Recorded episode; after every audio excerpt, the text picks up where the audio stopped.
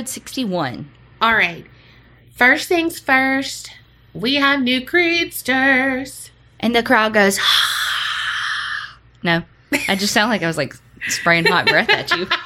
I mean, you were. That didn't even sound like a crowd at all. No, that crowd is dead. That crowd was up from the grave and haunting you. Yeah, I mean, it fits. It's on it's on brand. totally, totally.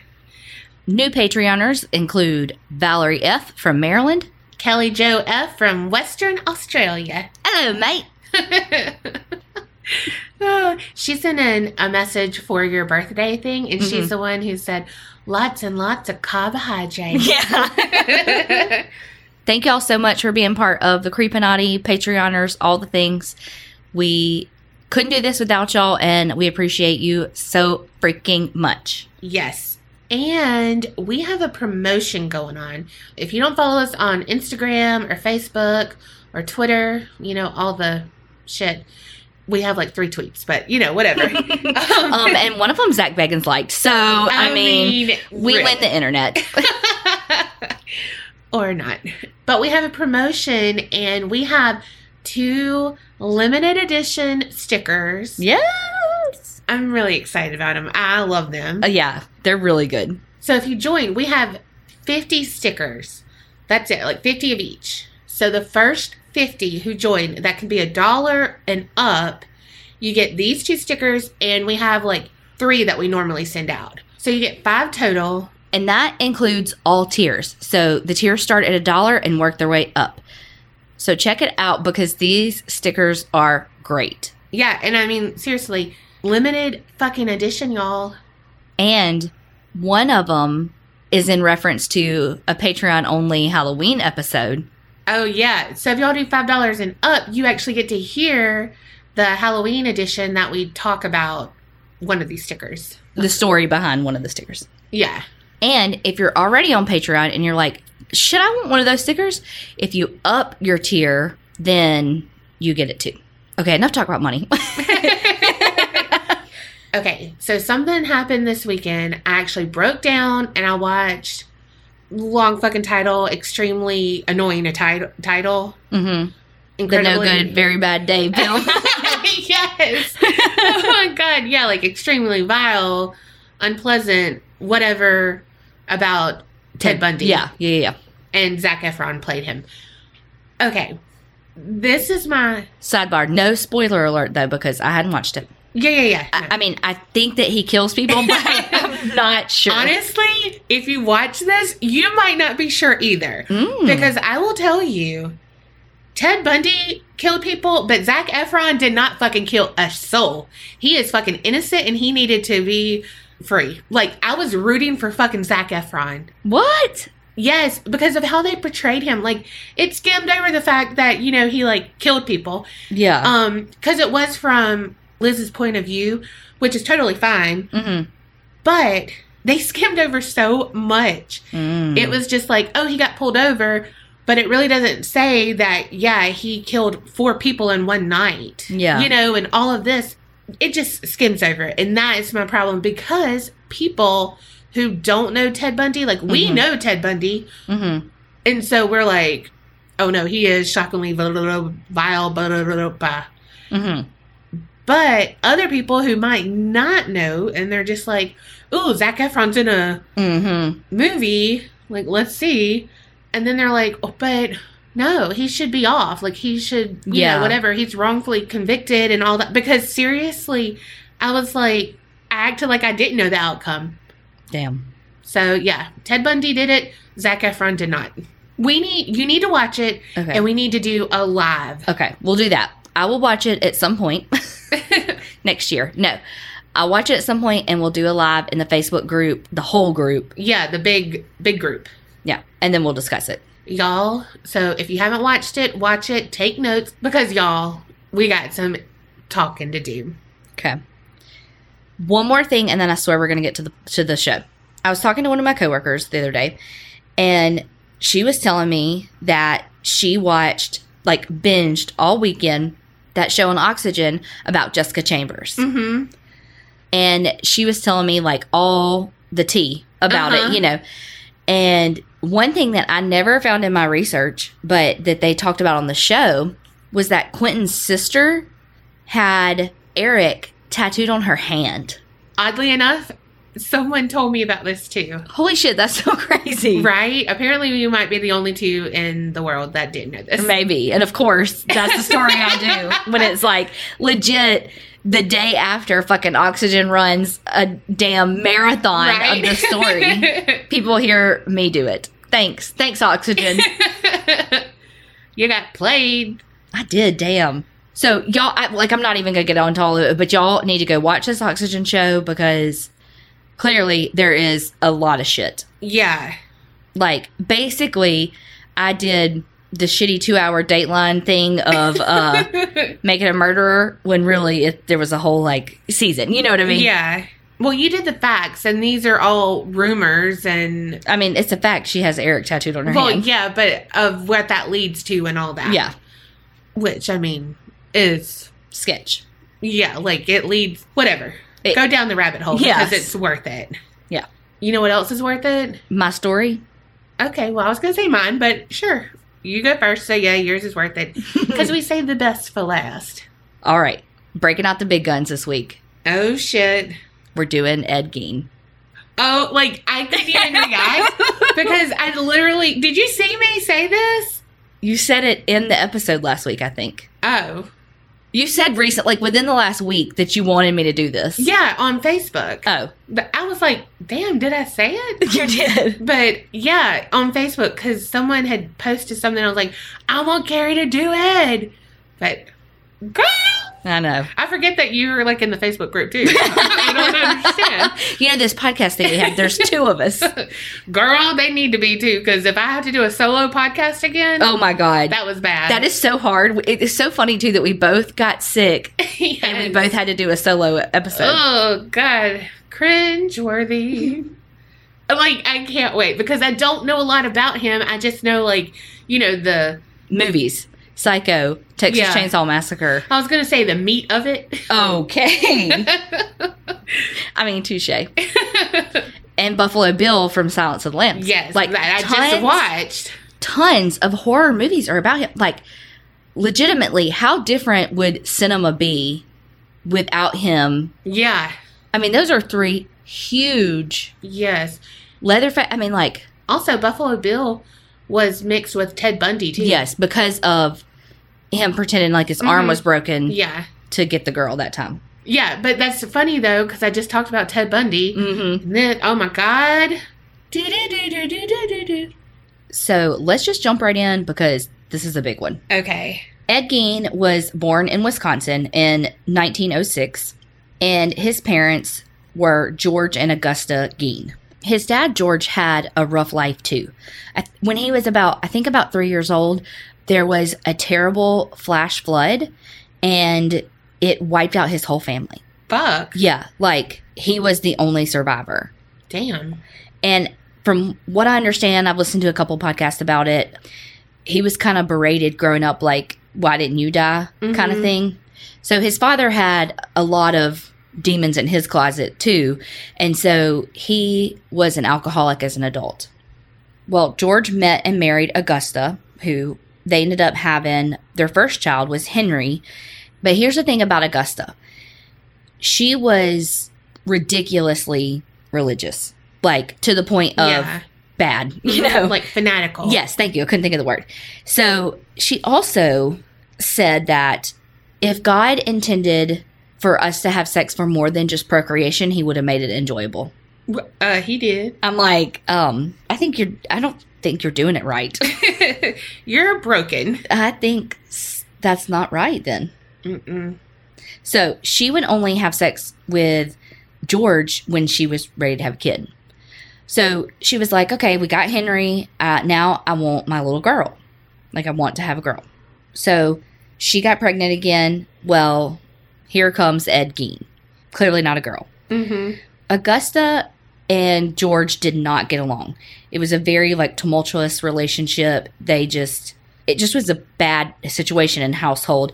She was very like we said a second ago fanatical with with the religion. Like she would read to the kids Bible verses every single night, which in itself isn't. I mean, if that's what you believe, that's what you believe. Read, read the Bible, but and she hated George. Like I said, it's like, oh God, I'm pretty sure he says love people, but okay, Especially if you choose to marry him.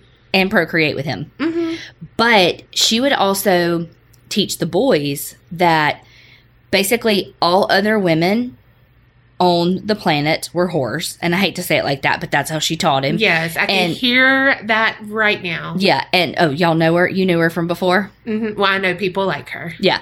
And that she was like the only woman they should have in their lives, that all these other women are like of the devil and they're just going to try to lead them astray. They should never have sex, only masturbate.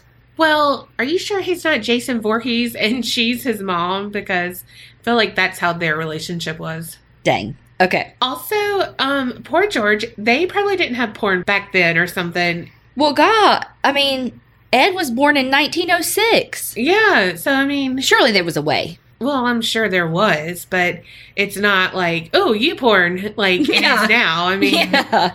it's wherever you want to go, you Mhm. can go. Well, his dad wasn't able to hold a job, you know, because of his alcoholism.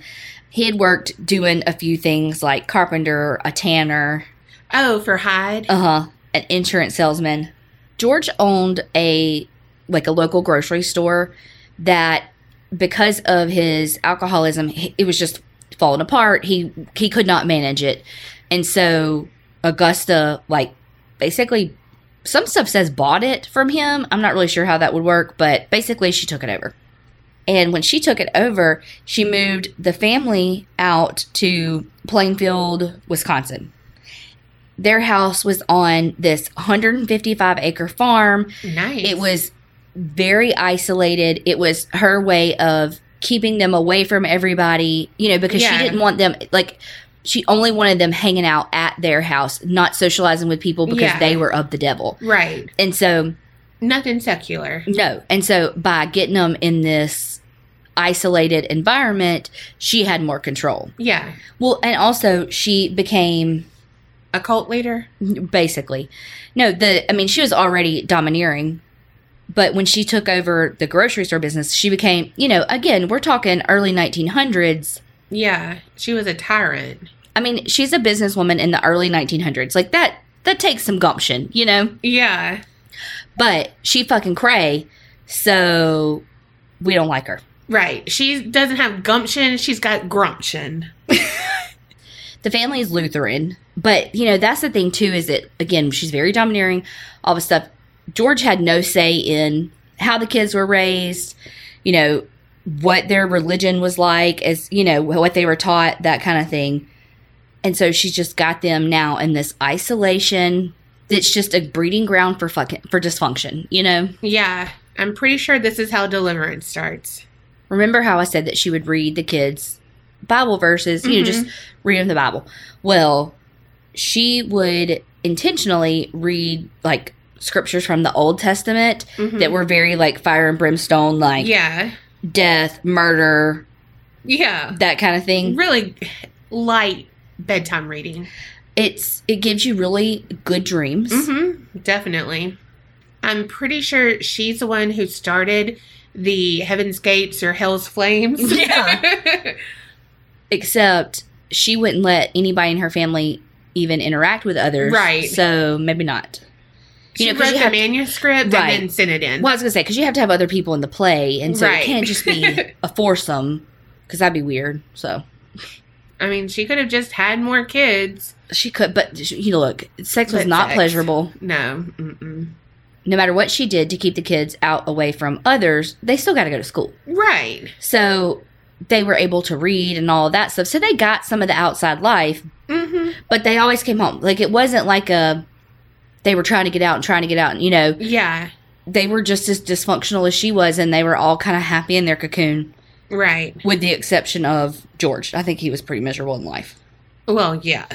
although Ed was good at like reading, that was kind of, that was his best subject. He just was average in school, not a whole lot. You know, his classmates and his teachers were like, I mean, yeah, he was weird, like you know, he was odd, sometimes he would just be in the back of the room and just start laughing to himself. In addition to his classroom giggle fest, he was made fun of because he kind of had a little bit of a lazy eye because some stuff said it was from a mole some stuff said it was like a like a benign tumor that was like on his eye Oh god. and so he had a little bit of a lazy eye and so he just got bullied at school for it yeah. well and here's the thing too though with all of the shit being kind of bullied you know having just quirks in the classroom that kind of thing let's just say that he tried to make a friend his mom would berate him for it so it was like even even when he with all his awkwardness with you know his all his social issues Yeah. when he would try he would catch shit at home That's terrible. there's a lot of stuff that I'm not sure how much is true about his interactions with his mom. Like some stuff said that she bathed them. Um, what? Yeah, like and would, you know, Mess with them? no, like nothing I saw said that she sexually abused them. But you know, the feeling I got reading everything was like, and just hearing, because I listened to a couple of different podcasts about it, some stuff on YouTube, that kind of thing. And okay, you know how the Bates Motel is based on Psycho, the mo the mm-hmm. show Bates Motel, and you remember? I know we both watched that first season, and it just made me uncomfortable. Yeah. Like it just, they weren't sexual, but they were sexual. It just made me, it made me, it gave me the ickies. mm-hmm. That's how I think that they were. Like it, it really wasn't. Like I don't think that she sexually abused them or sexually Yeah. assaulted them. I just think that it was a hinky relationship that just shouldn't have been. Yeah. Well, because she wasn't getting what she wanted from George, even though she really didn't want it. So then she Mhm. kind of got it from her boys, and then But I think that from the boys, though, she got, especially from Ed, because she wasn't really like this with Henry as much. I think he kind of kept his distance. I think he kind of was a little more typical, like Mhm. with his social and all that, in that he recognized, like, this is kind of weird. Because yeah, some stuff even talked about how he would tell Ed, like, your relationship with mom's weird. yeah, Like, you need to, ba- like, yo, that's weird. You need to move out. You need to do this. You know, Yeah. well, in April of 1940, so this would be, Ed would be about 34. So he's still living at home. He and his brother, you know, doing the family thing, isolated on the farm. His dad died of a heart attack because of his years of alcoholism. In order to make ends meet, because his dad has passed now, they don't have him to help on the farm and, you know, all the things. Ed and Henry start doing odd little jobs in the community and like handyman stuff, you know. Mhm. Well, Ed's favorite thing to do was to babysit. Ooh, okay. Yeah. And one of the things I listened to, it was saying that Ed's best friend was like a 15 year old. Like he just didn't have, Oh, he, and was he's 34? 30. Yeah. Yeah. He just didn't have, he just didn't have the social skills. you know? Yeah. Well, we're going to flash forward four years, and Ed and Henry, they had been, you know how like on like a farm and just land every so often you have to burn away the excess so that it doesn't like blah blah blah blah. Yeah, we do that. hmm Well, that's what they were doing, and the fire got out of control, and so the fire department had to come help them like put it out, and after all that was over, it was like, "Well, where the fuck is Henry?" You know, like Yeah. shit, I can't find Henry. And so he goes and gets the police and he's like, I cannot find my brother. Come help me. So they go out with, you know, they're like lanterns and shit to go find him. But Ed takes them directly to the body. Oh. And so there's a lot of speculation, a lot of like, hmm, Mm-hmm. about, you know, this is kind of weird. Well, here's the tea of it. Okay. I'm making that a thing. Here's Okay. the tea of it. His brother had bruises on him and he was not burned. But yet they said that he died of asphyxiation from the fire, but like he was not burned. yeah. And when it came up that it could possibly be foul play, the police were like, Ed, he's just the oddball. Like he he couldn't he wouldn't have done anything to hurt him, you know, blah blah blah. Yeah. So even though the coroner said it was from asphyxiation, they didn't do an autopsy or anything, and it was just ruled an accident. Wow. I'm getting JonBenét Ramsey's dad vibes. Right. Mm. Well, so of course, a lot of people are like, Ed did that. He killed Henry. But technically, you know, on the books, it was an accident. At this point, it's just Ed and Augusta now. It is like their lifelong dream. Right. The couple is together. Just the two of us. we can make it if we kill them. Just it wasn't long. It wasn't long after Henry's death that Augusta had a stroke that left her severely paralyzed, Mm. and Ed took complete care of her. Like was a good doting son took care of her. hmm But I well, feel he like- liked that role Yes. reversal. I was gonna say I think that that played into a lot of his shit. yeah. after his you know like i said he's taking care of his mom because she had the stroke well months and months after her stroke he's going to to this guy's house because he wants to buy some like hay or pine straw or something like that well and his mom in her berating nature is like i'm coming with you because you're gonna blow this like you'll fuck up the deal kind of thing Right. and so she comes along and he's codependent, so he don't fucking care that she's coming. And when they get to this guy's house, this piece of shit guy is beating his dog. What? Yes. No. Yes. Beating his No. dog. And the guy's girlfriend like walks out to like tell him to stop hitting the dog. Well, he ends up I, I'm pretty sure killing the dog in front of Ed and Augusta. What? Well, That piece of shit. Mm-hmm. Well, that's a normal reaction that you're having. Mm-hmm. Augusta was so upset by the whole situation, but she didn't give a shit about the dog. She was upset because the guy's girlfriend lived with him and they weren't married. Oh my god. And so Ed said that because right after that, this was like December 29th of 1945, about a year and a half after Henry died and she had her stroke, she had a final stroke and died. And he said it was because she was so mad and so like distraught over seeing that man and his live-in girlfriend. Like not the fact that this guy beat an innocent dog in front of them. No, that doesn't fucking matter. Mm-mm.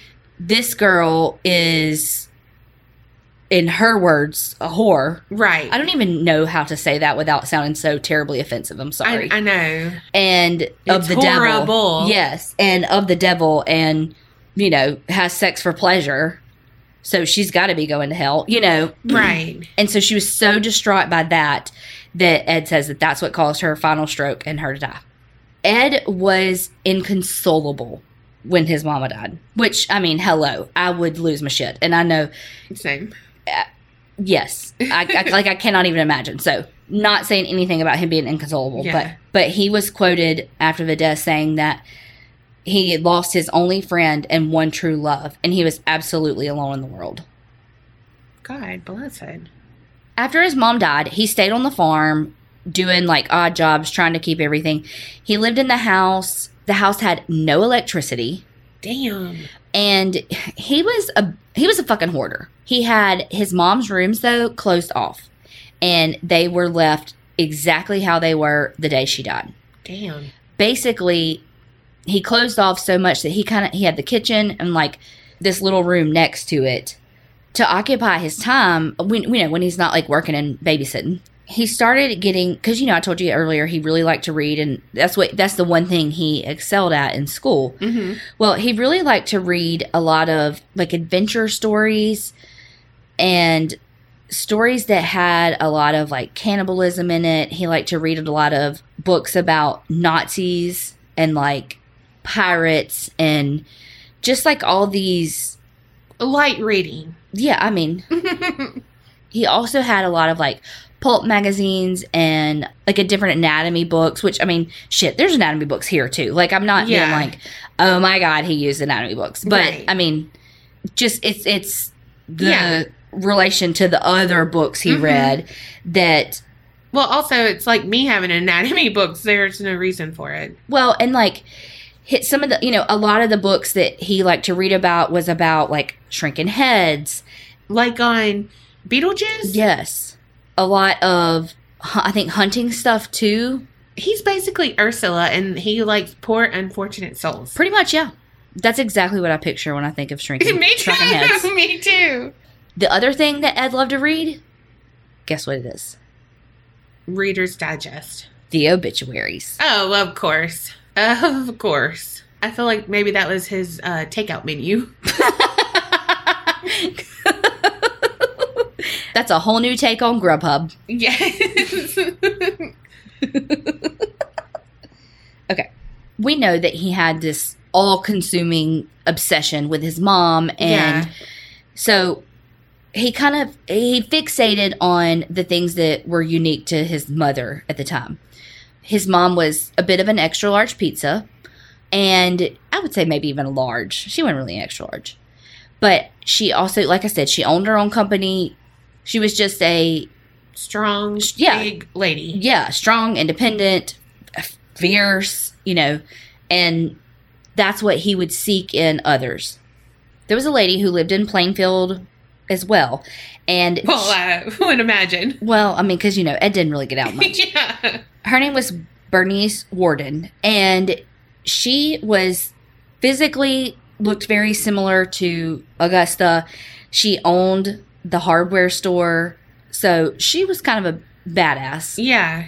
Except she wasn't a fanatical Lutheran like his mom. Right.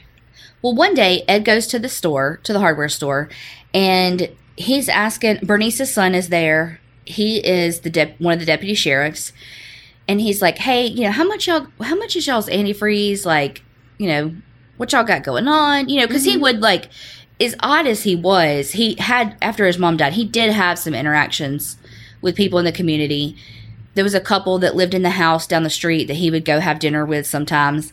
But other than that, his dinner was he would literally eat pork and beans. From a can? No. Oh. But he, well, no, but yes.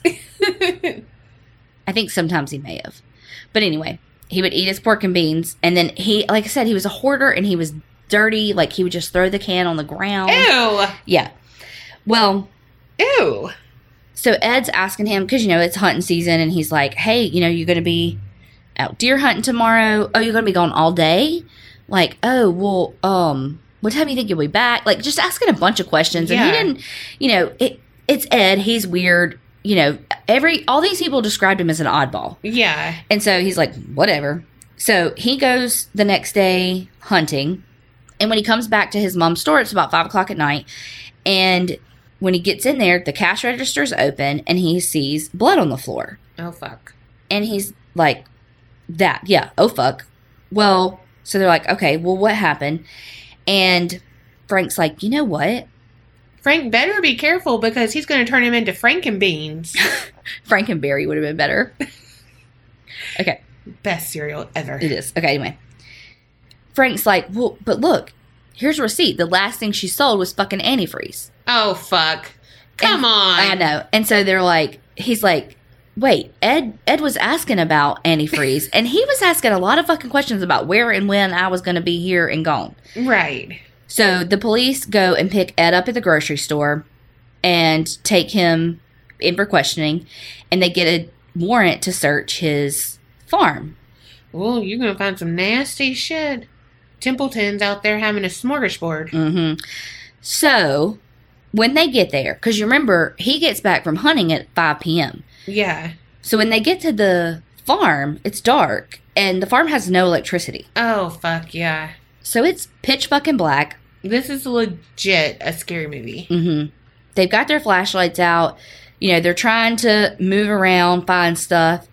They get to his shed and they open it up. They go inside and they're like kind of trying to see their way around and all. And one of the police officers like kind of feels and sees something beside him. So like shines the light over there and they see a body hung upside down, like from their oh, feet Oh, God. hang it like how you would hang a deer up. Yeah. And the body is in hunting they call it dressed out. And it means it's like cut with Oh, its yes. entrails and all that taken out. Yes. Ew. But the head was also missing. The head had been decapitated. Oh, fuck. Look in the freezer. And the body had been shot with a 22 caliber rifle. Okay. So there and of course like I said all those like taken out of the organs and all of that. hmm The police they're looking for they're looking and looking and looking and one of the officers so of course at this because at this point they're like you know Right. so they keep looking and they find one thing said a paper sack one thing said a burlap sack and one of the officers was like oh well what's this and Fuck. Is there tongue? he picks it up and it's bernice's head Oh fuck. and so they're like no fuck so they go through the house some more they say heads up. I can't even believe. I just said I have to go through this list of Oh, what fuck. they found because I just have to go through this list. Okay. I have to say some of the stuff I like. I I knew Ed Gein, hmm um, but I don't know what it was prepping for this story. But there were a couple of times my stomach hurt and I had to take a break. You know, Yeah. which doesn't usually happen unless it's like really gruesome it doesn't usually happen Yeah. you know but that uh, something about this list got me Okay. so trigger warning this is what they find tons of like human bones fragments a trash can made of skin Mm. multiple chairs with skin as its fabric hmm skulls on the bedpost like a stick. And actually, fun fact, fun serial killer fact, Okay. a lot of stuff talks about, you know, that famous Ed Kemper quote, and I think we talked about it on our podcast, where he says, like, when you see two women walking towards you, and it's like part of him wants to be nice and talk to him, but part of him wants to see what their head looks like on a stick. Yeah. Ed Kemper said that, but Mhm. a lot of people say Ed Gein did because he had the skulls on the bedposts. Yeah. But really, that was Ed Kemper. I really wanted to say he's giving me Ed Kemper vibes with that Mhm. cat on the hmm uh, kebab. there were a lot of skulls that had like just like the top cut off, but then there were a lot of skulls that he used for bowls for his beans. Mm. So that's why when you asked did he eat from the can or the thing, I was like, Well, there's a quote too. Um, I forget exactly what it is, but basically he said it was hard to eat from the bowls because it would like squish out, you know, ugh. the quote bowls, the Mhm. skull bowls. yeah. He also made like clothes Mm. from the from skin from human skin That's all. That's I knew that. well one of the things that he made was a corset from like a torso of a human of a girl Mm-hmm. to go along with i mean he, he wasn't just worried about the top to go along with the corset he made leggings from human skin legs Mm-hmm. and then he had multiple masks like from women People's yeah from people's face like he had taken the skin off and he would wear it as a mask Yeah. Taking homemade Halloween costumes to a whole nother level. Well, you know those, you know those new masks that make you look like Leatherface, the white ones. Yes. That's all I can picture. It's so terrible.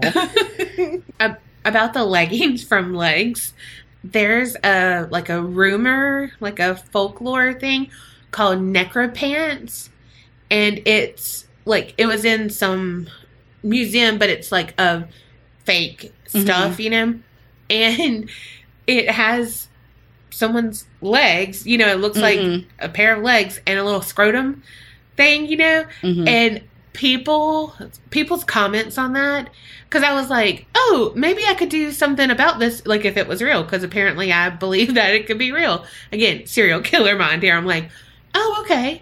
But so i was like screenshotting quotes from it because people were so fucking funny yeah, on it you know like about the leggings and it was Yeah. like original leggings blah blah blah blah blah you know?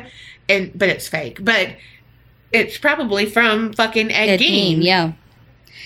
So they also, like I said, found Bernice's head. They found her heart. Ooh. It was by the stove, and so that's where a lot of people think that Ed Gein was a cannibal. Mm. but he wasn't. It was just because people were like, "Oh, the heart was on the stove." No, it was just by it. He was not a cannibal. Nine vulvas in a shoebox. Uh, well, okay. Look, you can never have too many vulvas. yeah, I mean, okay. I mean, I feel like he is making himself those paper dolls. You yeah, know? he is. like, But it's not paper dolls, it's for him. Like Yeah. he's the doll. yeah, that's what I mean. Then they found a belt made from nipples. I've seen that, and that I made a mistake. I made a gruesome fucking mistake. And I had to see what that damn torso of boobs looked like. Cause the like the or like the corset thing. Yeah. Because it's like boobs and shit. And I fucking Googled that shit. Don't do it. oh, I'm putting that all on our website. Don't do it. I'm doing it. Don't. You know what? It's a tits. Okay. It's the cat's meow with the vulvas in the butt.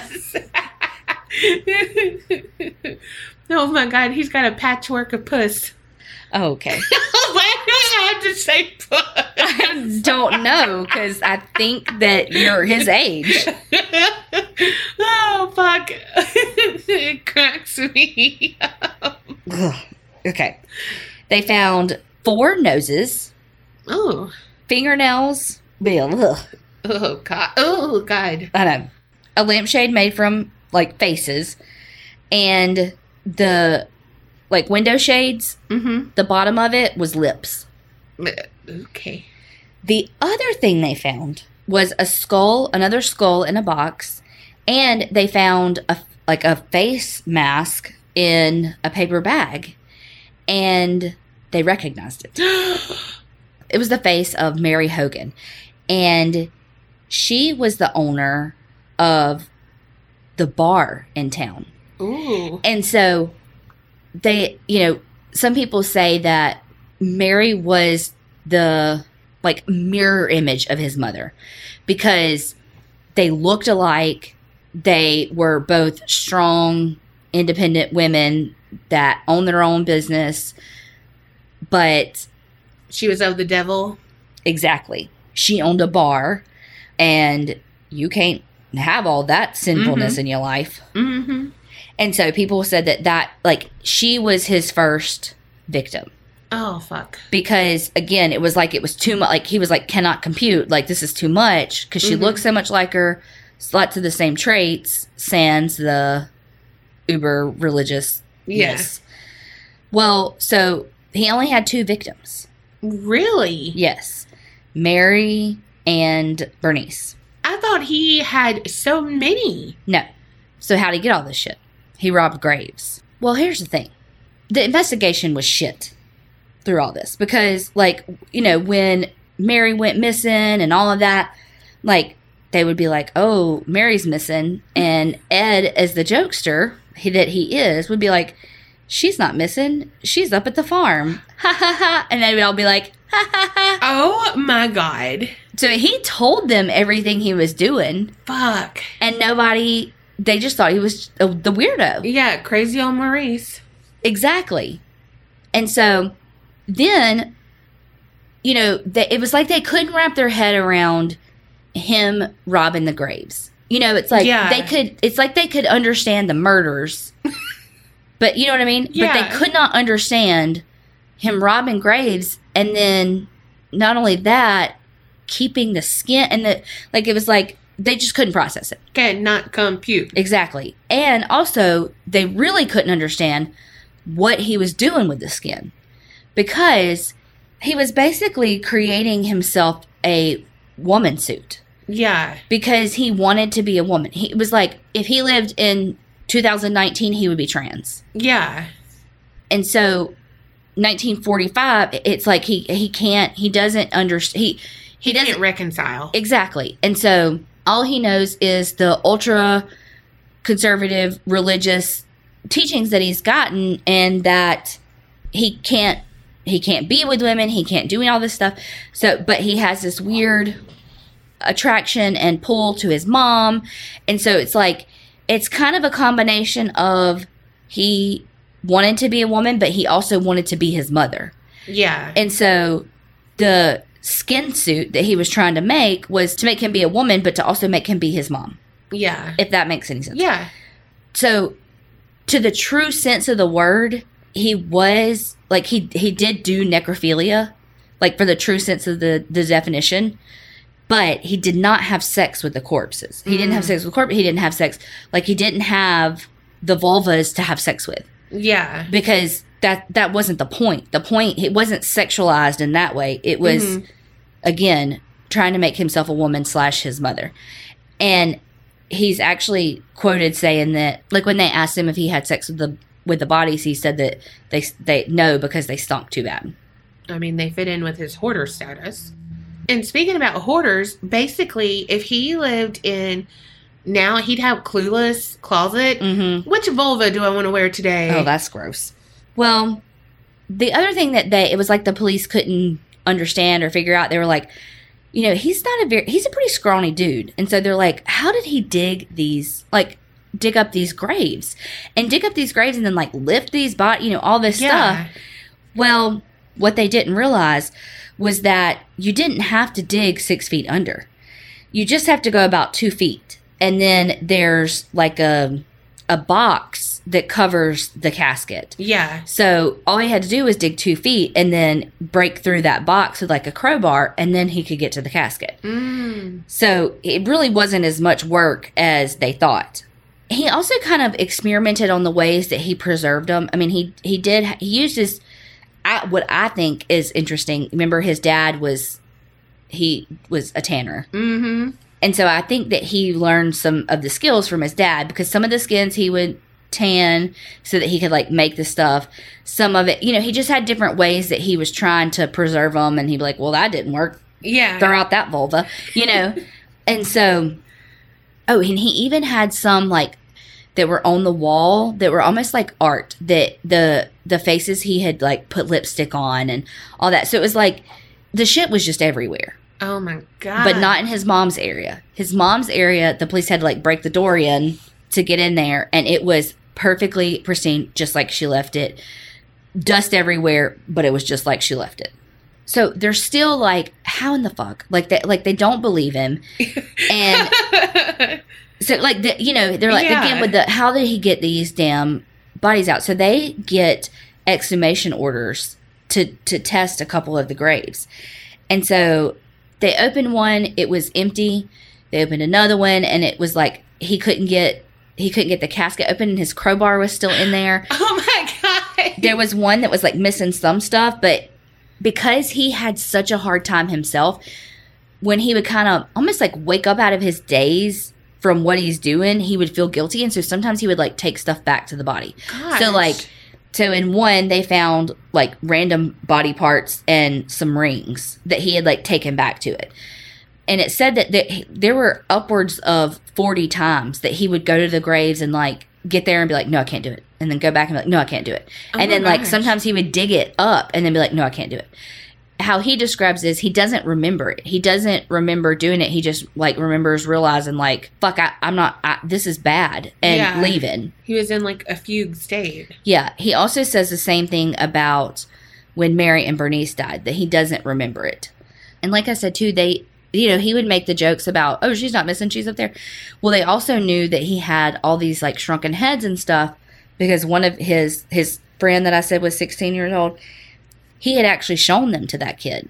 Oh my god. But he told the kid that he had a cousin that had served in World War II in the Philippines and that that cousin had sent him that over from the Philippines. Mm.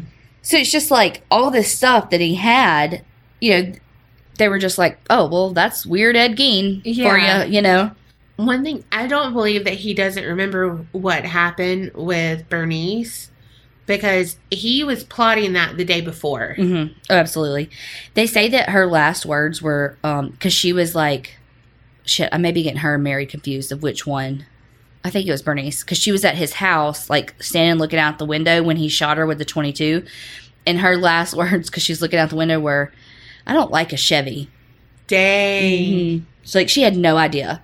But I also don't understand how that, why there was blood at the shop, you know? Yeah. Anyway, so I could be getting some of those details fuzzy. When they first questioned him and he confessed and all, they had to throw it out because the sheriff banged his head against a brick wall. Which honestly, that breaks my heart because Yes. he was confessing. Like he was not Yeah. he wasn't like this asshole that's like I'm not talking and you know like he wasn't, wasn't me. yeah he wasn't being I don't know that just hurt it really it, and I know that's crazy it's like he's this killer that you know but he's still a human and nobody deserves their head smashed into a brick wall you know Right. Besides, if you're Chris Watts, he does. Well, so they had to throw that confession out.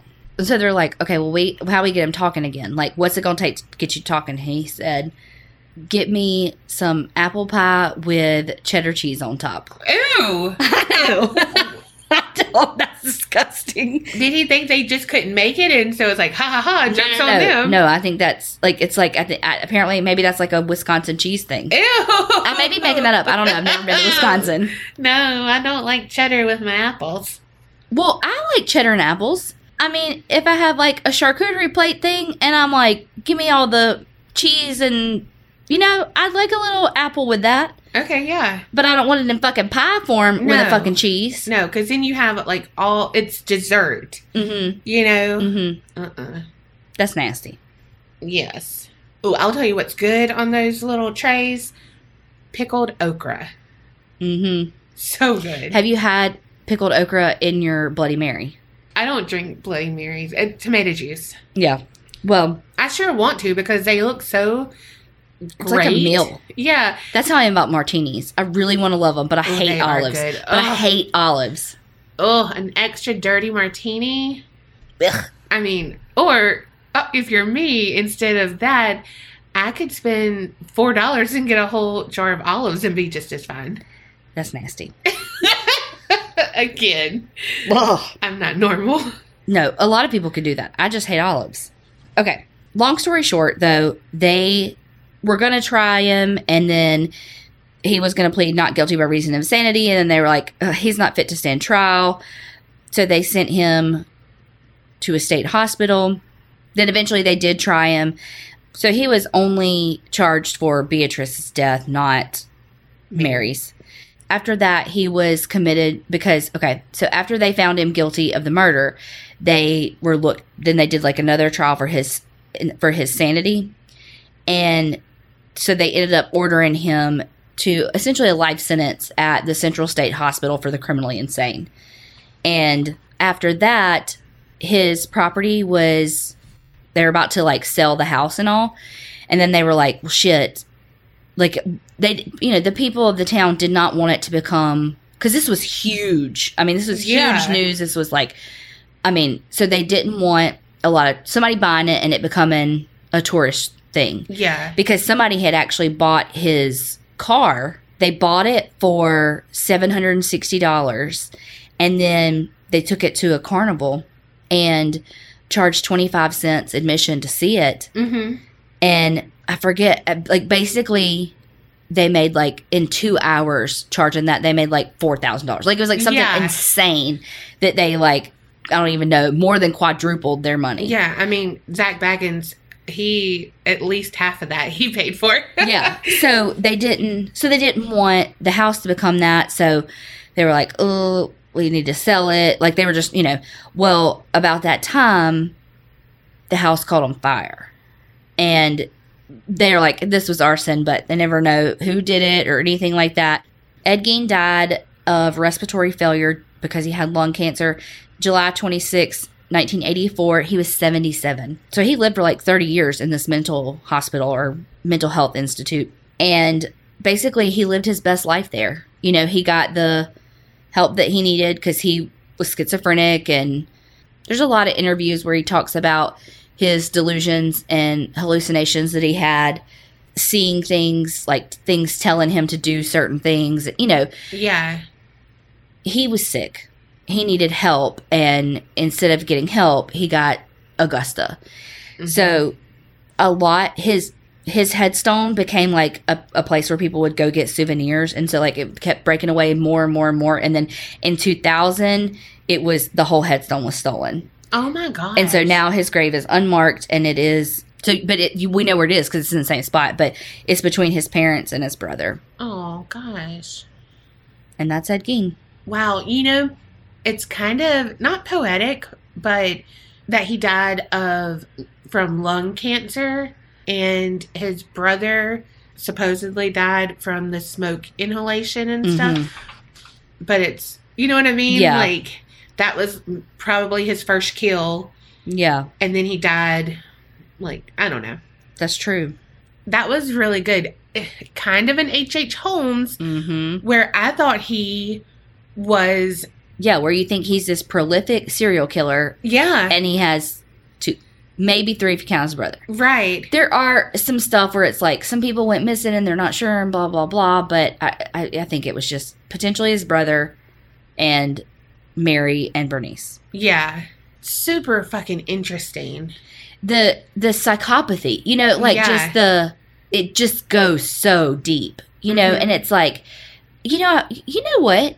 I really don't know much about Augusta's upbringing and why Mm. she was the way. You know, nothing I saw or read or listened to really touched on that. It was Mm. all about his dad and how his family literally was washed away in a flash flood Yeah. and why he was an you know an alcoholic and all of that but not anything about augusta and why she was so ultra religious and Yeah. the way you know because clearly there was some shit going on there too Oh, for sure.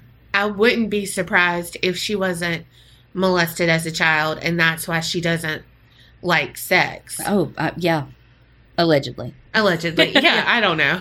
we're not trying to have any descendants sue us Right. Yeah. I mean, as a third party with no particular interest in the matter, Yeah. if y'all know what that's from, I love y'all.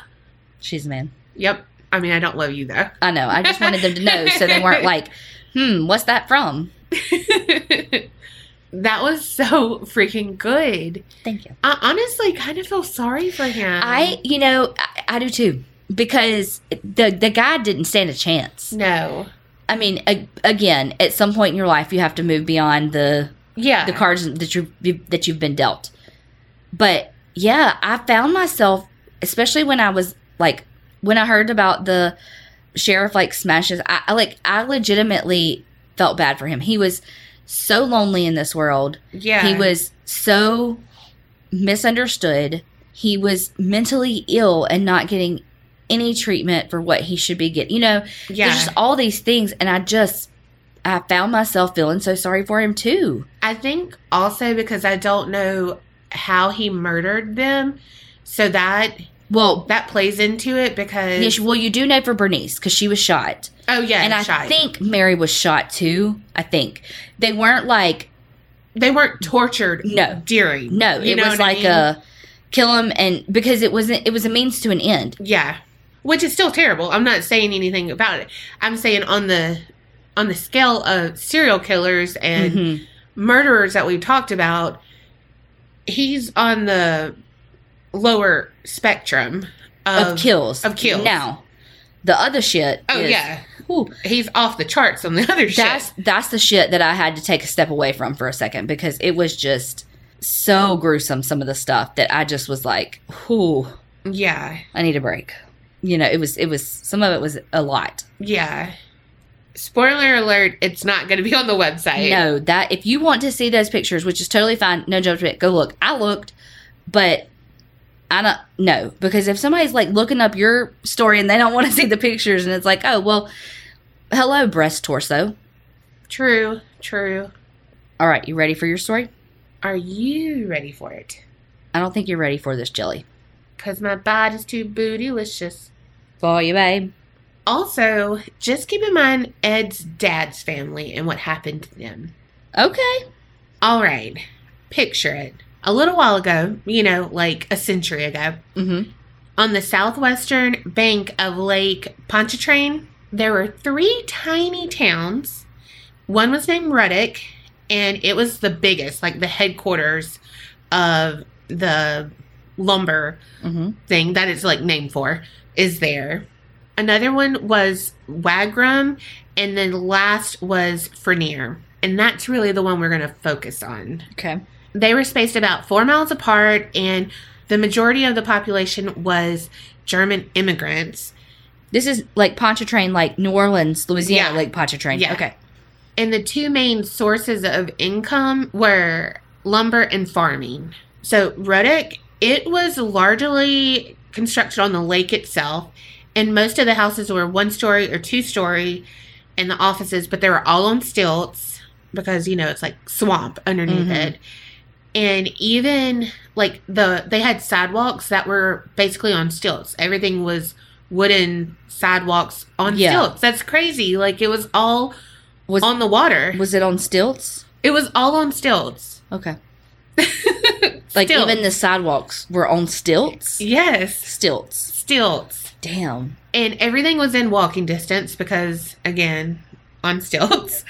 um, but there was a place called the Owl Saloon. Oh fuck! That damn murder bird is back. hmm Well, it wasn't a murder bird, it was a men's only bar. And so it had discretion. And so it was parked about half a mile down. So, like, everything's like walking distance, and that's still walking distance, but it's like way down there. So people, you know, could be like just walk into this Mhm. little thing and then whoop, veer off to the Owl Saloon. I don't understand that. Like, I'm like, damn. like I get it. Like, okay, like I, I get, like you don't want people gossiping about you and all that bullshit. But you know, the people who give you the most pushback and judgment are the people who a are doing it themselves, or or b want to hmm and are trying to reconcile or control their urges. Yeah. Like it's classic deflection. You know what I mean? Yeah. There's another word I'm thinking of that it's it is like deflection, but like you know, you hate in others what you hate most in yourself. Yeah. Kind of thing. Projection. Yeah, yeah, yeah, that word. I know a word. So Frenier and Wagram, they were smaller, but they still were populated for the size. So the German immigrants who lived here, they did most of the farming and it was cabbage farming. And they also did barrel stave manufacturing, which is complementary because the harvested cabbages would be packed into the barrels and then shipped via the railroads up north. All right, so now by 1915, much of the property around Frenier was owned by one woman, and her name was Julia Brown. She was African American, wealthy, wise. This was a century ago? Yeah, 1915. Damn, girl, get it. Yes. A woman, period. Mm-hmm. But an African American woman, that's amazing. Yeah. So the census record suggests that she was born Julia Bernard around 1845, and then she married a laborer named Celeste Brown in 1880. Then, about 20 years later, the federal government gave him 40 acre homestead plot to farm, you know, cabbage. And then he died, and so that property was passed on to her. Well, something we need to know about Julia she was a voodoo priestess. Ah. Yeah, she had lived and worked in New Orleans in the 1860s before they moved to Frenier with their land. And this was fact checked by Small World, Bloody Mary, who is a New Orleans voodoo priestess now. And we talked about her with Mhm. Zach and Addie. Yeah. So the village, Frenier, and the two neighboring, you know, the one that's on stilts, they had no doctors and real like they had nothing but if you want to wait like four days you can go by railroad to new orleans but it Mhm. doesn't come all the time and if you're hurting like you need something. Yeah. now and so she she was like their healer. She would be a midwife. She could you know anything and everything. She was like the heart of this community mm-hmm. because you know she helped them. So she would travel the village performing rituals for childbirth to fight off infections to cure illnesses all of that. And they all recovered rather quickly Damn. so they were like, whatever magic she's doing, whatever, we're okay with it. They weren't okay with that owl saloon, but they are okay with this. So okay that she became known as Aunt Julia Brown. Well, you know, she's now Aunt, and they're like, hey, can I get the family discount, aka Mhm. free? Mm-hmm. And they started taking advantage of her. And she was like, Look, I'm not having this. So they began demanding and expecting her to do stuff like without them really even asking. It's like, oh, so and so's sick, then she should go over there and heal him. And it's like, no, I mean, I have my own life. I have Right. shit I got to do. And so there's like a hierarchy. I mean, if a child's being born, she's got to go do that. She can't help with, you know, she can't help old Woody over there with the flu. Mm-hmm. So with this, she's like, "Look, I'm not getting the de- the respect I deserve. Any of this, I'm not okay with it." So she kind of began to scare the locals Oh shit. because she would start predicting when something bad was going to happen to them. So they were terrified because I mean, as much as we want to say we want to know, You don't we- really. You don't. Because you live in fear of that then. Right. And they also didn't know if she was telling them this or cursing them. You Mm. know? Well, yeah. And uh, how does that relate to free will? And if you think this is going to happen to you, then you're projecting it into the universe, then Yeah. and it happens. You know. Yeah. So around this time, she kept saying that something was going to happen to Frenier. And on September 28th, 1915, Julia made her final and most terrifying prediction to date. She would sit on her porch and she would sing, One day I'm going to die and I'm going to take all of you with me. Over and over again. And she always sang, and people would love to hear, you know, what she has because it's, I mean, you know, get Yeah. in their head, whatever. She probably said pineapple pin. um, but this, they're like, wait, what'd she say? You know? yeah. And she just said it hours. And this is also verified by an oral historian who was longtime resident in the New Orleans area, Helen Schossler Berg. And she said that she verified it through, you know, hmm what historians do research apparently. Fuck. She said that she would sit on her front porch she'd play a guitar and sing the songs that she would make up. Hmm and in fact she did say she would die and everything would die with her. And then she died that same day. Oh shit. Hmm so the townspeople knew that every prediction that julia had made came true and so they're like uh skirt Fuck. We all gonna die today? Right. I don't want to die today. Do people even know that song? I don't know. I you know what I mean? Yeah. To try to have the best karma, be on Julia's side, everyone's like, okay, we are going to gather at her funeral, which was September 29th, and, you know, like give her the respect, all of this hmm you know. Well, their plan did not work because as the nails were being hammered into her coffin, all of a sudden, a devastating hurricane ripped through the village. So, like, it wasn't raining or anything. Like, it wasn't like they just had No rain. some bad weather. I mean, I know they didn't have like the Doppler radar. To Can be I tell my story? okay, Yeah. seems odd. Look, Fake. I'm just kidding, but odd. you know what, Aunt Julia? Smite her. Do y'all say aunt, aunt, or auntie? I mean, we say aunt. Hmm, that's a good question. This is also verified from the New Orleans Times Picayune on October 2nd. They wrote about everyone attending the funeral of Aunt Julia Brown and that she was a big property owner and that the funeral was scheduled and she had just been placed in her casket and the casket had been in turn placed in the wooden box and sealed. Again, nails, tick, tick, tick, Mm-hmm. tap, tap, tap it in. And then at four o'clock, the storm came in so violent that everyone left in a stampede, abandoning the corpse. Dun dun dun. Yes. In Frenier, the storm surge rose 13 feet. The wind was at 125 miles per hour. I bet they're glad they had their house on stilts. well, it didn't really matter. Uh oh. Yeah. A lot of people sought refuge in the railroad depot, but it collapsed and killed 25 people. And really, close to 300 people in Louisiana died.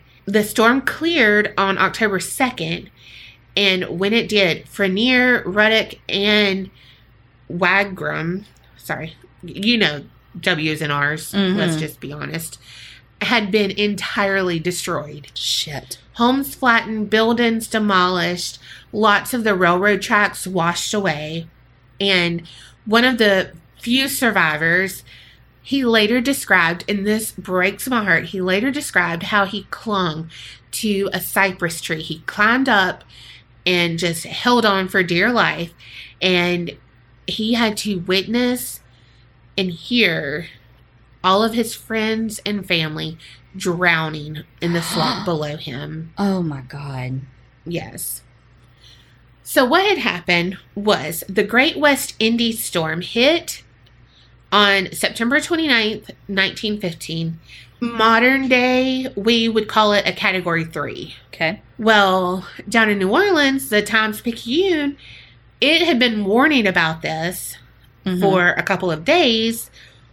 But the only way they would know that is the newspapers that ran on the train. Well, they hadn't been delivered. They were sitting in the train waiting to be delivered. But the train didn't always come through every day. And Yeah. so they just hadn't been delivered. So these people did not know of impending doom. Damn. Yeah. So it really did come out of nowhere. And it just, like, it was a little windy, Mm-hmm. whatever. But then this lady, a voodoo priestess, had died. So then you're like, I would be like, oh shit, that is kind of windy. I'm definitely going to her funeral. I'm going to pay all the respects I Yeah. can. You know, you're not thinking, like, oh, Let uh, me get the hell out of Dodge. yeah. Yeah. along with the paper, let me just say, they didn't even have like a grocery store in this town. You would have to tell the engineer of the railroad, hey, I need blah, blah, blah. He'd get it and on his way back would deliver it. Damn. That's crazy. So it's like, mm, you can live on cabbage or, you know, give the engineer your grocery list like once a week. Damn, I'm just thinking about that. And that was basically Uber Eats. Mm-hmm. The OG. Mm-hmm. So let me set the scene again. So they nail the coffin, tick, tick, tick, Mhm. tack, tack, tack. And then the winds come, the rain comes, all of this. So livestock is going through the air, being washed Aw. away, all of this stuff. You know, I mean, it's chaos. People are having to try to swim for their lives, all of this. Well, again, they left the body, and later it was found in the swamp, but no casket. yeah. The people who were found were buried in a mass grave in the Manchac swamp. There was a graveyard in Wagram, but it was located too far away to carry them because, mm-hmm. I mean, it was wrecked. yeah. And so many of them. Yeah. So the survivors made rafts from driftwood, and the dead were floated across the lake to their final resting place. Damn. Yeah. Frenier itself had disappeared. The remains operated for some time as a lakeside resort, and the landowner was trying to build it back up, but further storms, natural disasters, all took their toll, and nothing ever came of that. But locals say Aunt Julia is the one to blame for all these natural disasters. Mm-hmm. Well, she did put the curse on them. She did. And like I said, 250 to 300 people died. And so many had lost their lives. Locals claim that it's still commonplace for skeletons to surface today only to drift down the muggy swamp. Mm-mm. It's like you're in the swamp and you think that your like trolling motor got caught on a tree. Mm-mm. It right? didn't. Oh, Oh no, ma'am. no, no, no. I mean, what would you rather see? A live alligator or a dead skeleton? Skeleton. Oh, I don't know. One hundred percent skeleton. A skeleton ain't gonna do shit to me. That damn alligator could eat me and the boat. True. All right. So Bloody Mary, again, the modern day voodoo priestess, hmm she doesn't think that Julia cursed the town. She said that voodoo isn't about curses. Really, it's about healing. And she said that she was a beloved healer, not a vengeful type. And she said that Julia's song may have been more of a warning Mm-hmm. to them than a curse against them. And that perhaps she tried to perform an anti storm ritual and was unable to stop the hurricane before it was too late. And she died because she wasn't strong enough or Damn. whatever. And so it wasn't out of any malintent. Yeah.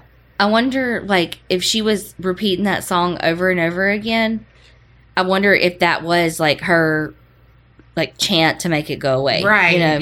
Yeah. Well, as a result to all of this devastating catastrophe and death, Mm-hmm. the island is believed to be highly active paranormally. And they say that if you listen carefully, you may hear the sound of a ghostly voice singing Julia's infamous song. Mm-mm. I don't want to hear that. No, thank you. And I mean, hey, if you're brave, you can go and take a boat tour through the waters of the Manchac Swamp, and that is with the Cajun Pride Swamp Tours. Damn. Yeah. So I looked on Reddit because you know I always do. Uh, yeah. I found a little story that someone had submitted four years ago, and the name is Boobaloo the Stink. Oh. Oh my god, that cracks me up. I love Reddit usernames. All right, so she said that this happened a month ago. Her and her husband are from North Carolina, but her mother recently remarried and moved to Hammond, Louisiana. And just to note that she's pregnant, and she said that she desperately needed to take a vacation because they both really missed each other, and she, you know, couldn't be with their mom right now, and she's pregnant, has hormones, and, you know, all of that. Yeah. So she said like they were doing stuff in New Orleans and whatnot, but she had had too much to drink, not alcohol, just liquid. Mm-hmm. And, you know, she's pregnant. So girl needed to go to the bathroom. Yeah. And traffic was bad trying to get out of New Orleans. It was around Mardi Gras. So really chaotic. And they saw an exit sign for a town called Ruddick. So he's like, all right, let's go. Let's get you to a bathroom because if mama ain't happy, nobody's happy. Right. She said from what they could see, it was nothing like no gas station, no restaurant, no anything. So they kept driving down this little road and they were, you know, like maybe something's down here because she had to go. She said they ended up on the edge of the water. It looked like a boat launch where, you know, the road kind of disappears into the swamp Yeah. her husband was like, Look, we could turn around and find another restroom, but can you make it? Yeah. She's like, No, I'm going to piss all over myself. So let me just get out here. I'm to have to squat, you know, whatever. Been there, girl. Been there. so she's like, Look, just watch me just in case someone comes to launch their fucking boat, yeah. you know, like on the off chance, because that's. That's our kind of luck, Carrie. Uh, For real. For real. So as she's squatting, she said she could hear her husband on the other side of the truck kind of give a strange laugh. And so then he kind of jogged around and like looked at her and gave her a weird smile. And he said, Hey, we've got company. What? So when she got finished, she followed him around the truck and was kind of relieved to see this old lady walking toward them. And she said, kind of awkward, but it's kind of like what old ladies do. Mm-hmm. And her husband's like, Where did she come from? And she was like, I don't know. I was pissing. And he was like, I really have no idea. Well, then the old lady started to wave at them. And they waved back, like, Hey, don't kill us. Yeah. You know? And she said that her husband kind of muttered, like, Yeah, yeah, lady, we fucking see you. Yeah. you know? She was African American. She had thin white hair and wore a bag sack like dress. She said it kind of broke her heart to see because she wasn't wearing any shoes. Oh. Yeah. And she said that when she was getting closer, she was like, oh my God, we're being so rude. And well, they both thought she might have Alzheimer's and like had wandered away from her family or Mhm. something. Even though it was very odd because nothing is on this exit. and she wasn't there before, you know, like where did she come from? Well, when they got closer to her, she stunk. Hmm. Would she smell like pond water like your last story? Mm, Maybe a little, but also really acidic, she said, with a mixture of bile and sweat. Ooh. Yeah. So she's like, look, we have to help her because she has obviously been wandering around without shoes, possibly for fucking days because she reeks. Mm-mm. So her husband kind of talks to her a little bit, and she said that she smiled at them, and she was like, when she smiled at us, we got a really creepy feeling. She also told them that her name was Aunt Julia. So she said that her husband told Aunt Julia, Look, we're going to get you some help. Let me call the police, Mhm. get them down here. And Julia kind of held her hand up to her husband's face and interrupted him and just kind of beckoned them to follow her. So they kind of walk, and her husband's like, Look, just stay by the truck. You're pregnant, you know, like, and she's like, No, the fuck. Like, held onto his hand. I'm coming with you.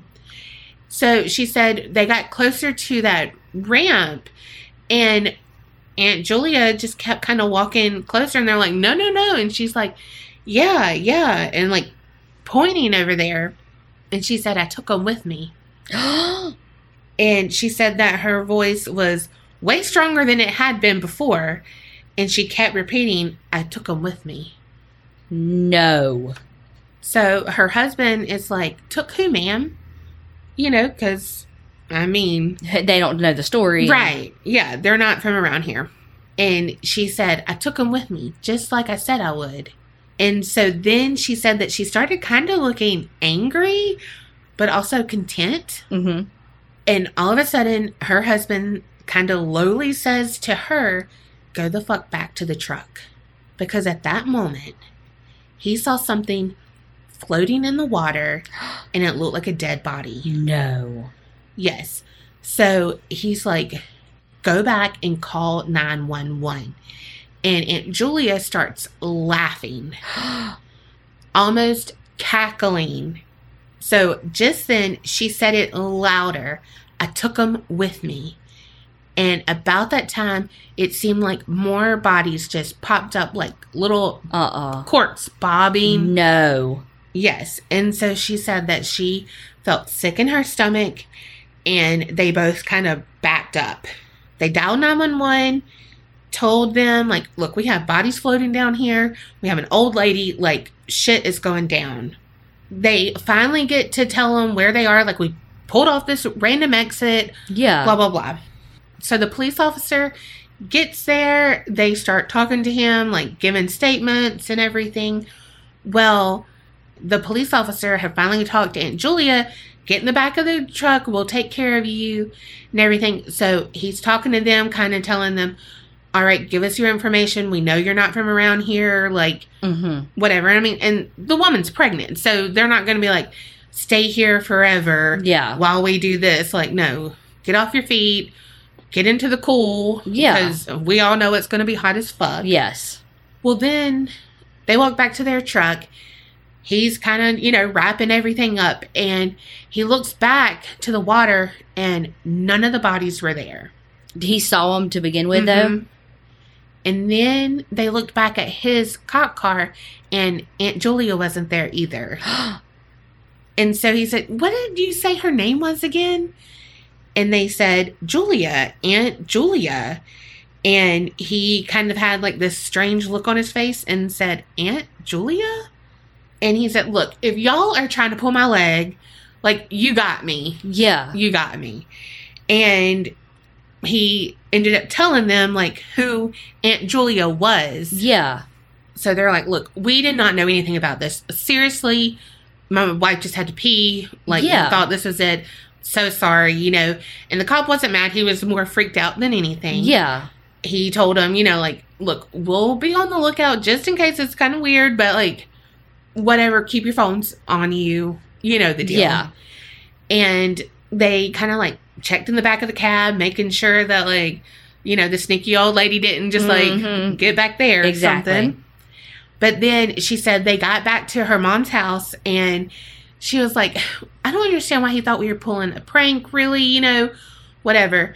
And so she looked up about it and saw like all of it, like what I just read to you, because he, you know, told her like Yeah. a little bit of it. But so she's like, holy shit. Like, what the fuck just happened? Damn. So it doesn't have to be at night, doesn't have to be anything, you know, you don't have to be looking for her. She will find you. No. So if you are going to New Orleans and you see an exit to Reddick, take it at your own risk.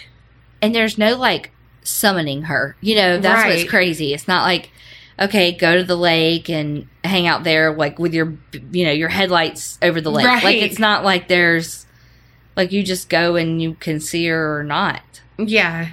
Either it's your lucky or unlucky day. Oh, and I really wanted to say that I got some of this from Bayou Underground by Dave Thompson. It's a book. And then Weekend Weird, it's a website. And of course, Reddit. Wow, that's good. I don't want to go there. Right? And hey, we have some local people from Louisiana, from that. Mhm. Let us know if you have heard about Aunt Julia or if you've seen her, if you've heard her singing. Let us know. I oh, you know what I was thinking? I want to know are there actual police reports from stuff like this? Like Yes. from these people from whatever. I mean like no there's fucking bodies. Yeah, probably not, because then they're like, oh, they're just fucking pulling our leg, you know? Meanwhile, have they drugged that, you know? Yeah. Meanwhile, there's a serial killer, and they're like, oh, there's a skeleton. Must be from Aunt Julia Mhm. time. And then you got this person over here being like, "Mwahaha." right. dang, that was good. I like that one. Yay. Okay, what do we learn? We learned that It's way easier to dig a grave than you thought. for Dig. real. Dig a occupied grave. Yeah. yeah. That is crazy. I know. I didn't know that it was like had the box and all that business. Oh, yeah. I didn't know that. You know, it makes sense though because if you think about all the times you see grave robbers, they're like Ed Gein. They're not like Vin Diesel. Yeah. You know what I mean? And it's I never thought about that. That oh, it's two feet. I mean, let me just be honest. I'm not digging fucking two feet. No, and I can't jump into. I'd be like, okay, I might could get in the grave, and then I'd be like, son of a bitch, how the fuck am I gonna climb out of this thing? Uh, That's Can where somebody give me a ladder, please? Yeah, I'm not. What's the word I'm trying to say? agile. Yeah, I can't be doing that shit. No, I could like operate a crane to get it up. Don't even know if you could do that because something would happen. Oh, I'm sure I would swing that somewhere, knock Mhm. somebody's headstone over. It would be a disaster. Look, it would be now and then all over again where they thought that somebody came back from life. Yes. Came back from life. That's not it. Y'all, that's a great movie. That is a really good movie. We also learned that natural disasters can be very bad. Yeah. Like they can wipe out a whole town or a whole family. Whew. So pay attention to your local news when it gives you those flash flood warnings. Apparently, they're important. Yep. They interrupt your broadcast for a reason. Yeah. Damn it. I was just about to find out if they were the father or Maury. right? I do hate that when it's like beep beep. I'm like, okay, I get it. I can read the ticker. I need to know what they say. I know. Meanwhile, she has it on closed caption, so she does know. Um, absolutely. Again, I cannot have live TV on it, but Mhm. like movies, totally. No, everything in my house, every TV in my house is on closed caption. Yes, it is. I think three would be something that we've said all the time. Anytime you have extremes, Mm-hmm. it's it's bad.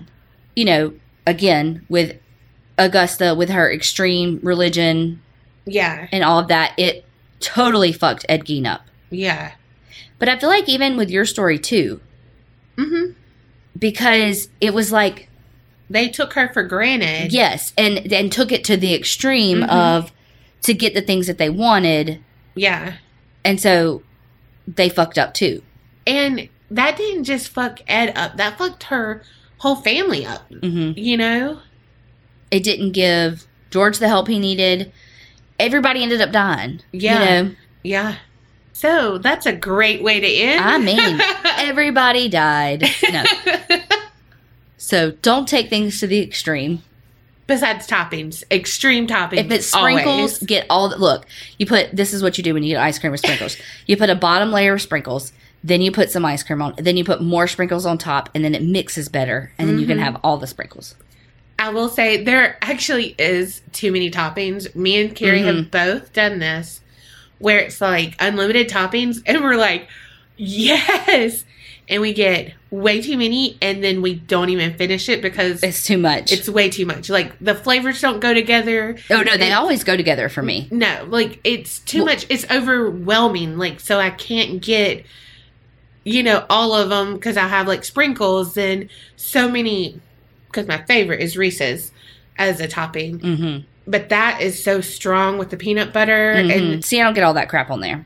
Like if I had, like if my perfect is chocolate chips and sprinkles, boom, done. yeah, see that is normal. But when we got like five toppings on it at in Memphis, we both got that. Did we? hmm Oh yeah, yeah, that was bad. That was I bad. told you. But I didn't get Reese's. No, but we got like stupid shit because Yeah, that they was had bad. so much and it was free. God, we are such extra large pizzas. we were like, it's a free. I really do believe that there's a different part of your stomach that holds ice cream. Because Yes. I don't care how fucking full you are, you're like, ice cream? Yes, totally. It, goes in a different part, It does, but then it makes me sick. but it's totally worth it. Meanwhile, that's her mom's stomach medicine. Oh my said. god, yes. I'm like, my stomach hurts. Can, you want to go get some stomach medicine with me? And we go to Sonic and get vanilla ice cream. Mm-mm-mm. So if you're ever feeling down, there's some medicine for you. Yes. And remember, Creep it real And don't get scared.